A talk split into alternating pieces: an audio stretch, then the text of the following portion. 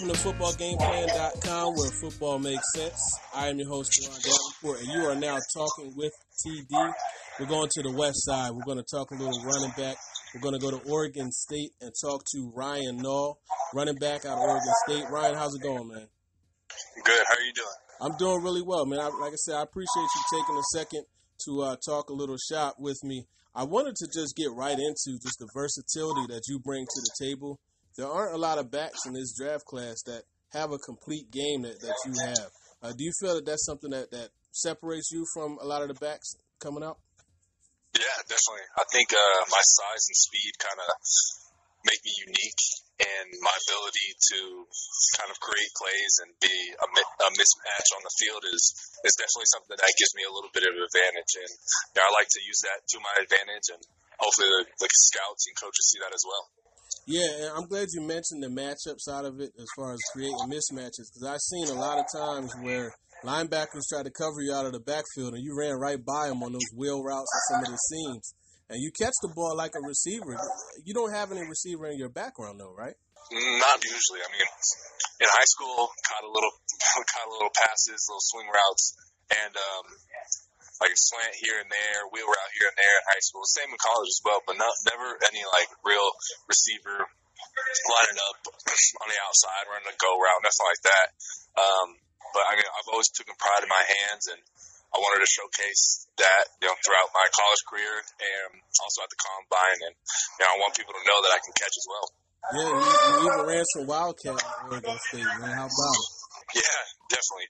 Um, that was something that, you know, we kind of joked around about me throwing a touchdown. And we had it in our game plan a couple times, but we never got to, to throwing it. But uh, I ran Wildcat a couple times, and short yardage was primarily our, our package for that. And we, you know, had had a few blockers, lead blockers going up, and I just took over the quarterback spot and got the first downs. Yeah, and that just further adds to the versatility that you bring to the table. And then just talking just about the nuts and bolts as a running back. 6'2", 237. Obviously, you're someone that coordinators are going to like to pound on the inside. But one of the things I noticed that about you is even though you're 6'2", you have a way of keeping that pad level low and you get skinny, you know, and, and, squeeze through those creases. How is that something that you were able to hone within your game? Yeah, that was definitely something I had to work on when I got to Oregon State. Um, my running back coach, we literally every single day we had these chutes that we had to get underneath after we ran through a drill. And it just helped get low and keep your pad level down, and, definitely helped me come game time staying low in the hole and making sure that I'm lower than the, the man on the other side of the ball. And then when it's time to uh, to tackle you, I, I, I notice you know sometimes those DBs make the business decisions, man. You, you, you bring a little punch behind your pads as well. Yeah, for sure. I always like to think, you know, growing up, that it would take more than one person to tackle me. Um, and that, that necessarily not be the smartest way to go about it, but it's definitely uh, an effective way at times. Yeah, and I mean, even looking, I think it was five yards after contact, you, you know, you average, which is something that's outstanding. And obviously, you don't want to go out there and be a crash test dummy. And, and that being said, I noticed you have some wiggle to you where you can make guys miss also. So that's a really good thing. And uh, like I said, I've been impressed with your game. And, and, one of the other things I wanted to talk about is just how, because I know you return kicks at times, you know, at Oregon State. How does that kind of translate into running inside as a running back? Yeah, they they're translating that from kick returns and uh, inside zone and running between the between the tackles translate a lot because there's a very small creases returning kicks and you have to hit that full speed. And same with inside zone. You got to make a move and you got to live with it. You can't be in the backfield dancing around, hops from hole to hole. You have to you got to make one precise move and and just go straight ahead. Yeah, and I think with that uh, also comes a vision and, and, to be able to trust what you see quickly. Because, like you mentioned, you, you, you see that hole, you got to hit it because it is a small crease, and that's something that, that definitely shows. And, and when you hit that hole, you get to the open field. It's not always too easy to, to walk you down. I mean, I watched the Colorado State game, uh, the, the Cal game when you were a sophomore. Washington, the Washington State game, that that wasn't even fair, man. So, yeah, I like to, I mean, yeah, for sure. I, I, I always seem seem slower than I look, and I think a lot of people underestimate my underestimate excuse me underestimate my speed. Yeah, and I, you know, I'll be honest with you. You know, I, I think you have two things with you that are going to make people underestimate both your size, uh, both your speed. It's it's your your size because you are a big back. But I mean, let's face it. You know, there aren't many white running backs, right? Yeah. So yeah, how sure. has that been? Just going through that that whole process. Do you feel like people have kind of underestimated you because of uh, you know the way you look? Um, for sure. I mean, when you look at me, you don't see NFL running back. I've, I've honestly, I, there's been a couple times I've been mistaken for a baseball player. Wow. And yeah, so I, I mean, this is one of those one of those things that you just have to learn to live with, and you know, it doesn't bother me. Uh, I, I honestly use it as motivation because I see, oh, they don't think I can do it. Let me show them how I can do it. Let me show them that I can do it. Let me show them that, that, that I can be one of the best at it as well. Yeah, and, and when you said that, it, it it definitely resonated because as you were saying, I said to myself, I said, this he seems like the guy that would take that and use it as motivation. So I'm glad you mentioned that. And then just looking at you know while you were at Oregon State, it, it seems like a, a lot of the things they did was trying to allow you to get your shoulders square and, and kind of get downhill and deliver that that power behind your pass. Do you feel that's that's an accurate assessment? Yeah, it's definitely kind of was in our scheme to make sure that our that we're going downhill and we're running full speed.